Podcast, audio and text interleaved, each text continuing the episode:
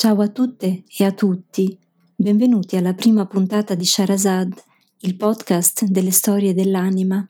Io sono Firava e da sempre sono appassionata di letteratura, crescita personale e viaggi e proprio nei miei viaggi ho scoperto come le storie sono il filo che ci lega, forse perché le storie quando vengono raccontate puntano dritto all'anima di chi ascolta e rivelano anche l'anima di chi racconta. Infatti le storie sono portatrici di conoscenza verso l'altro, ma soprattutto profonda conoscenza verso noi stessi. Quello che mi ha spinto ad iniziare questo podcast, tra le tante motivazioni, è soprattutto un passaggio che adesso vi leggo d'un libro che secondo me è una piccola perla della letteratura italiana e mi sto riferendo al Il deserto dei tartari di Dino Buzzati. Il passaggio fa così. Difficile credere in una cosa quando si è soli e non se ne può parlare con alcuno. Proprio in quel tempo Drogo s'accorse come gli uomini, per quanto possano volersi bene, rimangono sempre lontani, che se uno soffre il dolore è completamente suo, nessun altro può prendere su di sé una minima parte, che se uno soffre gli altri per questo non sentono male, anche se l'amore è grande e questo provoca la solitudine della vita. Questo passaggio che a prima lettura o ascolto può sembrare pessimistico, racchiude invece una possibilità, la possibilità di ridurre la solitudine che come drogo molte persone provano. E io vorrei farlo attraverso la letteratura, ma anche la mitologia, la filosofia orientale, l'arte, la psicologia del profondo, tutti temi ai quali sono profondamente appassionata. Ma al centro di questo podcast ci saranno sempre le storie, le storie che come la natura hanno il potere di guarire, ma soprattutto connettere, anche perché quando ci vengono raccontate si scopre abbastanza presto che la solitudine o la sofferenza dell'essere umano si può manifestare in modi diversi, ma alla fine è sempre un po' uguale. Quindi inizio subito con una storia. C'era una volta una bambina che quando aveva tre anni ha scritto, o meglio ha detto la sua prima poesia. Dopo di quella non ha scritto una poesia che le piacesse per oltre vent'anni. A tre anni sapeva qualcosa che in seguito ha dimenticato. Ma perché e in che modo l'ha dimenticato? E perché le ci sono voluti anni per ricordare e ricostruire l'antica profonda familiarità col mondo dell'immaginazione? Come e perché si perde la via d'accesso a un regno che è dentro di noi? Quello che vi ho appena letto è la storia di Dina Metzger, scrittrice e poetessa statunitense, ma potrebbe essere la storia di molte persone e ci aiuterà ad entrare in questa prima puntata dove ho pensato di parlarvi della forza creativa e dello spazio come apertura e possibilità.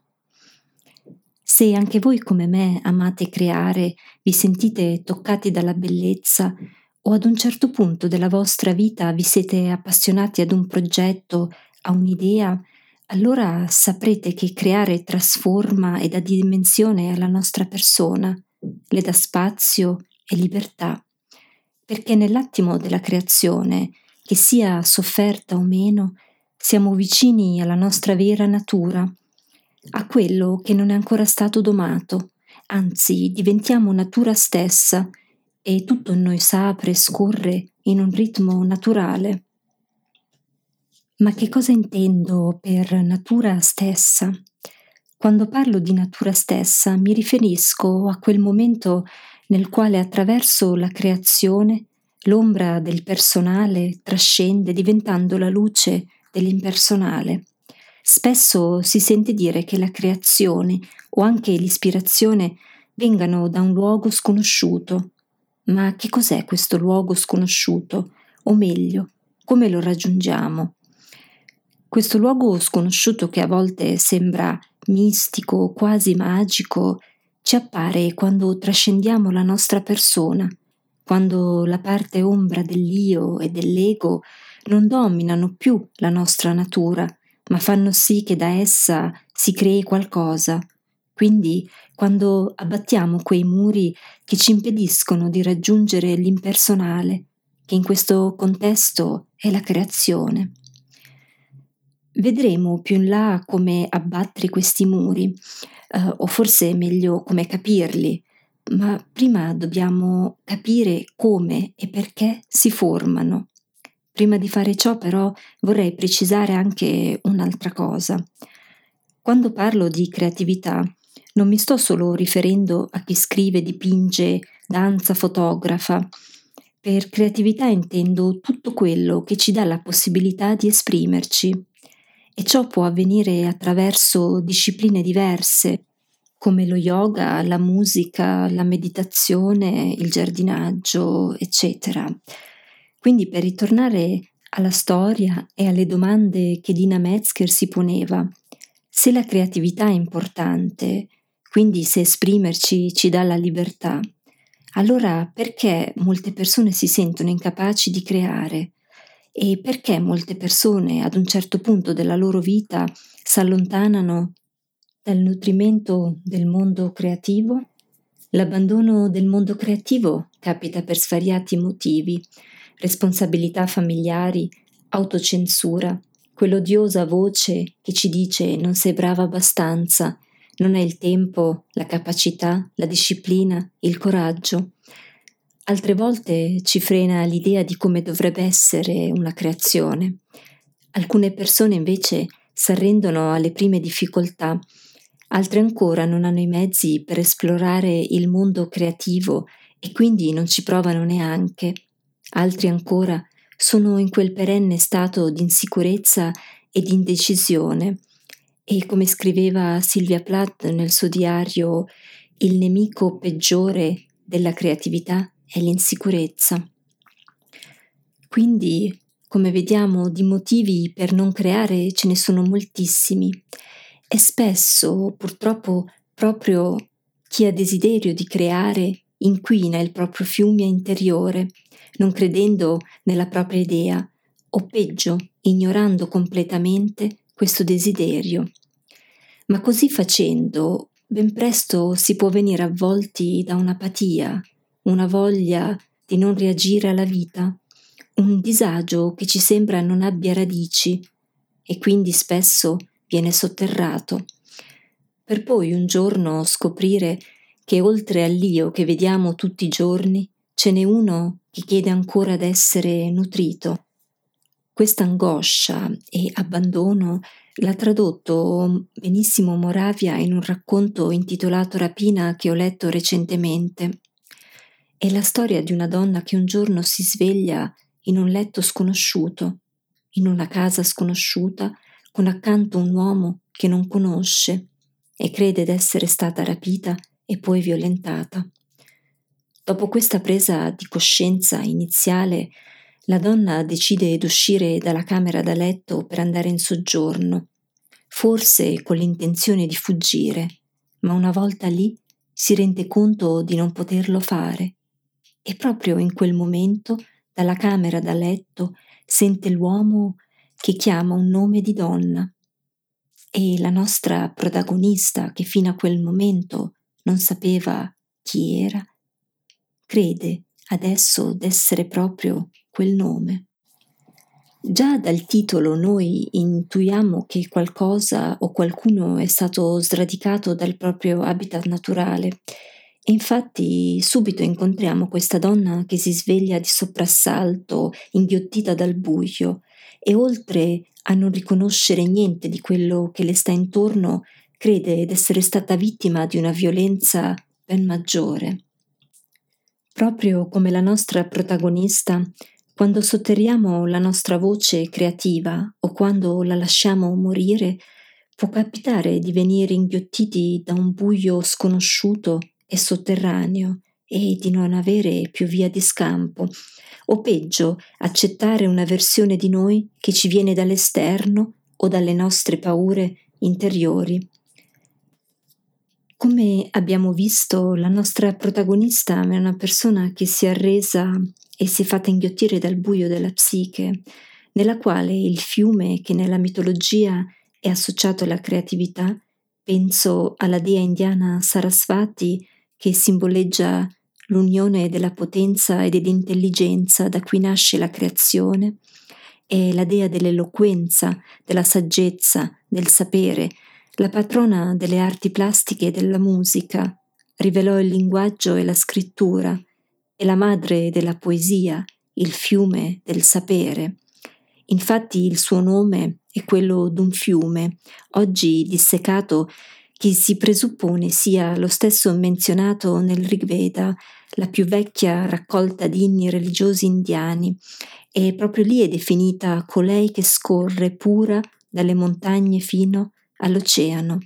Ecco, questo fiume del sapere nella nostra protagonista si è completamente prosciugato. Troviamo la stessa incapacità di reagire anche in una poesia di Emily Dickinson intitolata Dopo un grande dolore. La poetessa ci parla attraverso questi versi. Dopo un grande dolore viene un sentimento formale, i nervi siedono cerimoniosi come tombe, il cuore irrigidito si chiede se proprio lui ha sopportato e se fu ieri o secoli fa. I piedi meccanici vagano su una strada legnosa, se di terra o d'aria o niente, ormai indifferenti a pagamento di quarzo come pietra. Questa è l'ora di piombo, ricordata da chi sopravvive come gli assiderati ricordano la neve, prima il gelo, poi lo stupore, poi l'abbandono. Come nel racconto di Moravia, anche qui abbiamo il tema dell'apatia, però a differenza del racconto, la poetessa ci incoraggia dicendoci che il dolore non può durare per sempre. Arriva il momento nel quale lo si lascia andare. Infatti, prima arriva il gelo, poi lo stupore e poi l'abbandono. Quindi che cosa può far riavvicinare alla forza creativa e all'istinto una persona che l'abbia persa? Una prima soluzione ci viene data in lezioni di letteratura da Nabokov, dove lo scrittore ci dice l'arte dello scrivere è un'attività assai futile se non comporta anzitutto l'arte di vedere il mondo come potenzialità narrativa e una seconda ancor più importante soluzione ci viene da Marie-Louise von Franz, psicanalista e allieva di Carl Gustav Jung la quale è stata una delle più importanti esponenti della psicologia analitica del XX secolo e proprio lei ci suggerisce la sola avventura che valga la pena d'essere vissuta è l'esplorazione del regno interiore della psiche inconscia. Quindi se Nabokov ci sprona a guardare il mondo con occhi diversi, la von Franz ci lancia in un'avventura del profondo. Per entrambi però L'unica vera soluzione è lo spazio, lo spazio come apertura, possibilità. Infatti per creare dobbiamo prima fare spazio, darci il permesso, la possibilità di vedere lo straordinario laddove c'è solo forse una banale quotidianità, una banale capacità di non vedere, di ostinarsi a seguire, fare cose che non funzionano per noi, credere e attaccarsi a idee che ormai hanno fatto il loro corso nel nostro inconscio. Bisogna, insomma, oltre a dare spazio al desiderio di creare, capire che cosa ci impedisce di farlo. E quel che cosa lo troveremo dentro di noi, ma lo troveremo solamente attraverso l'esperienza della creazione. Nella fiaba di Biancaneve dei fratelli Grimm, la versione non censurata, vediamo bene che cosa può succedere se non facciamo spazio e se non si seguono i ritmi naturali della vita, morte, vita. Secondo il testo narrato dai fratelli Grimm, la regina, avendo scoperto attraverso lo specchio magico che Biancaneve è la più bella del reame, dà l'ordine ad un, ad un cacciatore d'ucciderla e come prova gli chiede di portarle i polmoni e il fegato della bambina. Il fatto che la regina chieda un tale sacrificio eh, mostra prima di tutto l'arcaicità e l'oscurità di questa fiaba, ma anche come le fiabe siano state mutilate del loro vero significato. Comunque il cacciatore obbedisce e porta Biancaneve nella foresta, ma al momento d'ucciderla la bambina mostra la sua vera natura, quella di un essere profondamente legato al mondo selvaggio, quindi alla sua natura istintiva. E infatti Biancaneve dice al cacciatore di lasciarla vivere, che correrà nella foresta selvaggia e non ritornerà più. Il cacciatore, sapendo che una bambina non può sopravvivere nella foresta, la lascia andare via, ma dovendo comunque dar prova eh, del compito, invece di sacrificare Biancaneve, sacrifica un cinghiale. Così la regina mangia l'interiora non di Biancaneve, ma del cinghiale. Con questo atto crudele, la regina spera ad assorbire tutta la vitalità di Biancaneve, che allo scoccare dei sette anni sarebbe dovuta salire al trono al posto suo.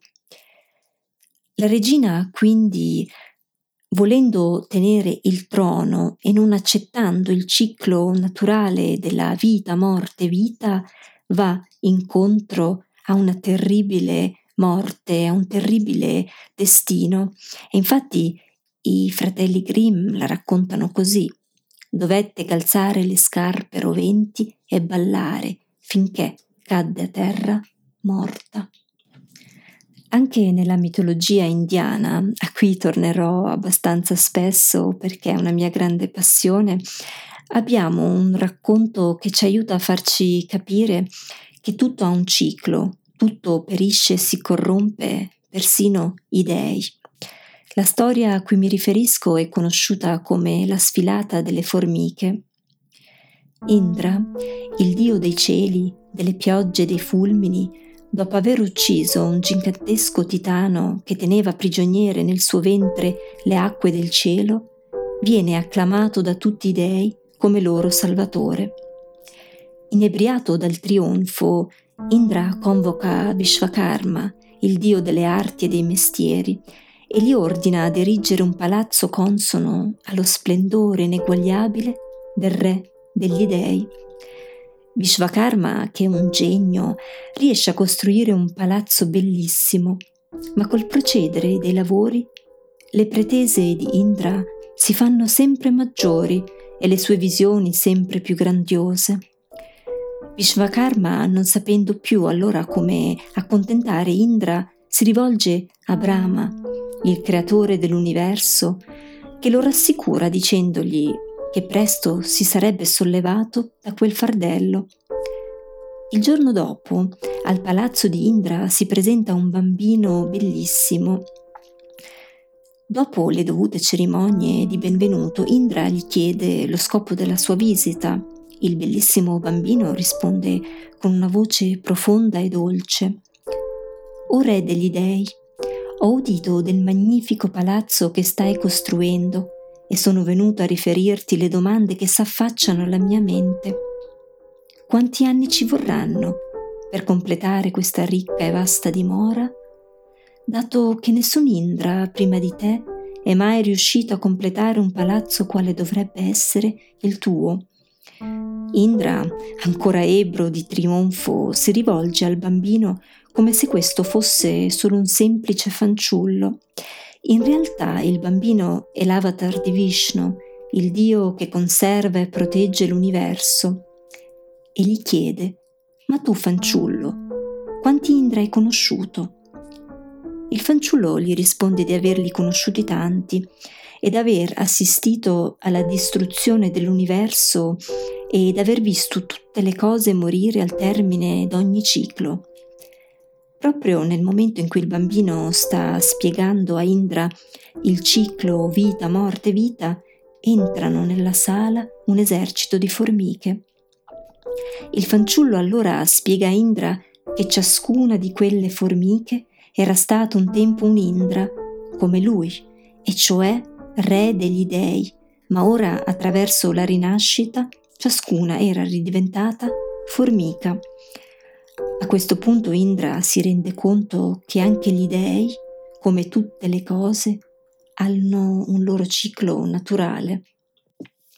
Per chi volesse approfondire, eh, la storia continua con l'apparizione di un mendicante che è l'avatar di Shiva e lì c'è la vera redenzione di Intra. Mm, però di Shiva spero di potervi parlare in un altro podcast perché è una figura molto complessa del pantheon induista. Ecco, quindi che cosa ci sta donando questo racconto? Se Indra deve lasciar morire la propria arroganza, noi dobbiamo lasciar scivolar via le nostre paure l'inadeguatezza, l'orribile voce che ci rema contro, ma anche e soprattutto il superfluo. E per superfluo intendo tutte quelle attività che invece di farci crescere rubano l'acqua del nostro fiume interiore. E per allacciarmi a questo superfluo vorrei brevemente citarvi Simone Weil dal libro La persona e il sacro il quale vi consiglio di leggere.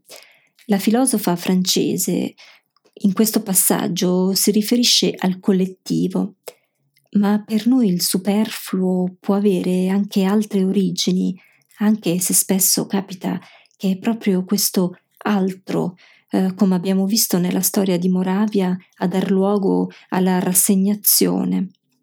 Simone Weil ci dice i rapporti fra collettività e persona devono essere stabiliti con l'unico obiettivo di scartare quanto è suscettibile di impedire la crescita e la misteriosa germinazione della parte impersonale dell'anima. A tale fine, da un lato bisogna che ogni persona abbia intorno a sé dello spazio, disponga di diverse possibilità di passare a gradi di attenzione sempre più elevati di solitudine, di silenzio, dall'altro bisogna che sia avvolta dal calore.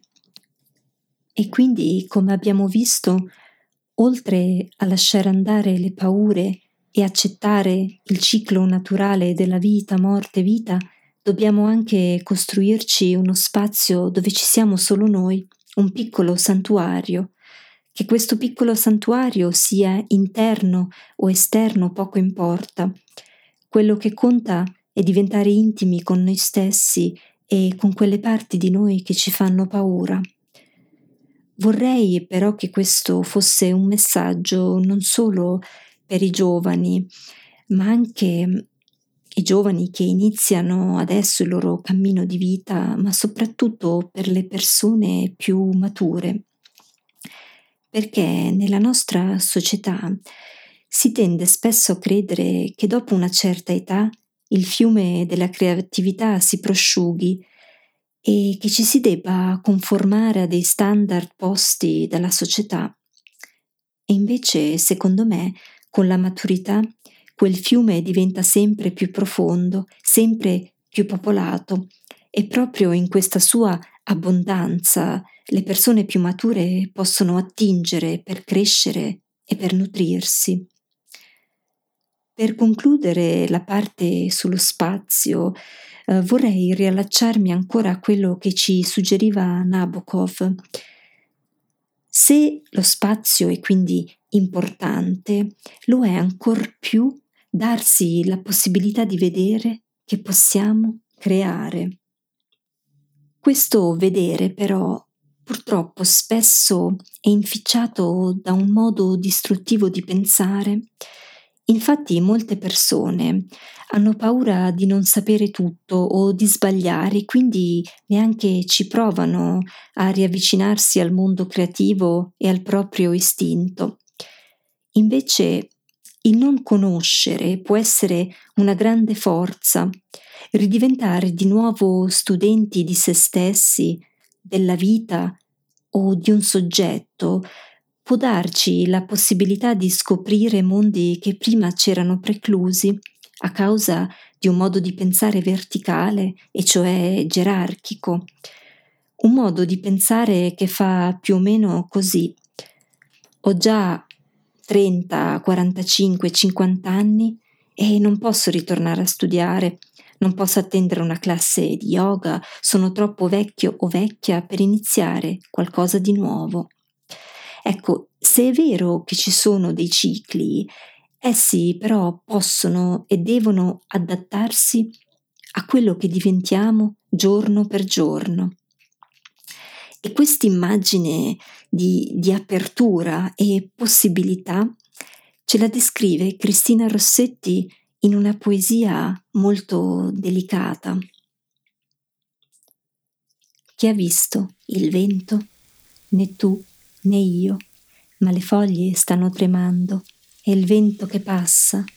Chi ha visto il vento? Né tu né io, ma quando gli alberi chinano il capo, il vento li attraversa. Siate quindi come questo vento, come questa nuova possibilità. Siate Biancaneve, la nuova idea. Lasciate spazio a voi stessi, perché se non lo farete ci potrebbe essere una regina cattiva pronta a mangiarvi i polmoni e il fegato.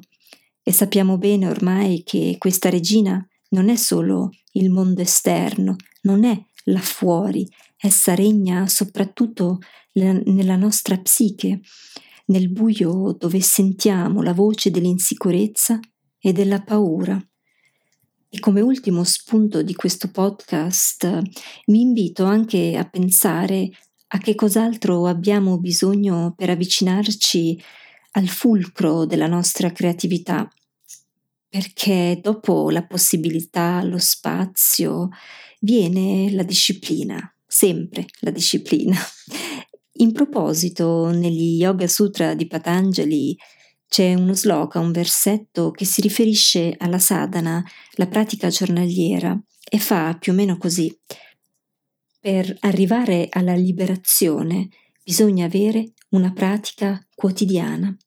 Questo concetto, che qui è riferito alla vita spirituale, vale anche per la vita creativa, che poi è anche, secondo me, vita spirituale. Quindi per creare, oltre ad entrare in connessione con uno spazio tutto nostro, dobbiamo far sì che questa diventi una pratica consapevole, che abbia nella nostra giornata un inizio e una fine, e che resista alla voce che ci dice non ce la puoi fare. In proposito, in una storia di Elizabeth Cotsworth c'è una bambina che si chiama Maria e che vive in un'isola da sola. Un giorno Maria disegna nella sabbia delle figure. Ben presto queste figure diventano suoi amici. Un giorno però un vento fortissimo porta via tutta la sabbia e quindi anche i suoi amici. Maria, invece d'arrendersi alla solitudine, ne disegna dei nuovi e capisce che l'immaginazione è il suo migliore amico.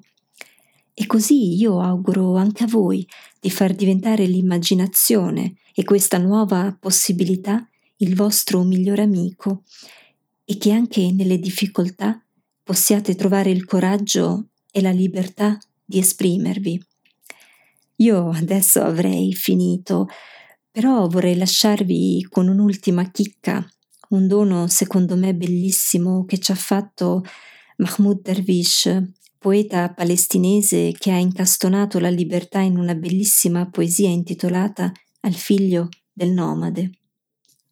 Calza i tuoi sandali e cammina sulla sabbia che nessuno schiavo ha mai calpestato. Sveglia la tua anima e bevi alle sorgenti che nessuna farfalla ha mai sfiorato. Dispiega i tuoi pensieri verso le vie latte che nessun folle ha osato sognare. Respira il profumo dei fiori che nessuna ape ha mai corteggiato. Allontanati dalle scuole e dai dogmi, i misteri del silenzio che il vento rivela alle tue orecchie ti bastano. Allontanati dai mercati e dalla gente ed immagina la fiera delle stelle, dove Orione allunga la sua spada, dove sorridono le Pleiadi intorno alla fiamma della luna, dove neppure un fenicio ha lasciato le sue tracce. pianta la tua tenda negli orizzonti dove nessun struzzo ha pensato di celare le sue uova. Se tu vuoi risvegliarti libero come un falco che plana nei cieli, l'esistenza ed il nulla sospesi alle sue ali, la vita, la morte. Bene, si conclude qui la prima puntata. Io spero vi sia piaciuta. Eh, grazie mille per avermi ascoltata e alla prossima puntata.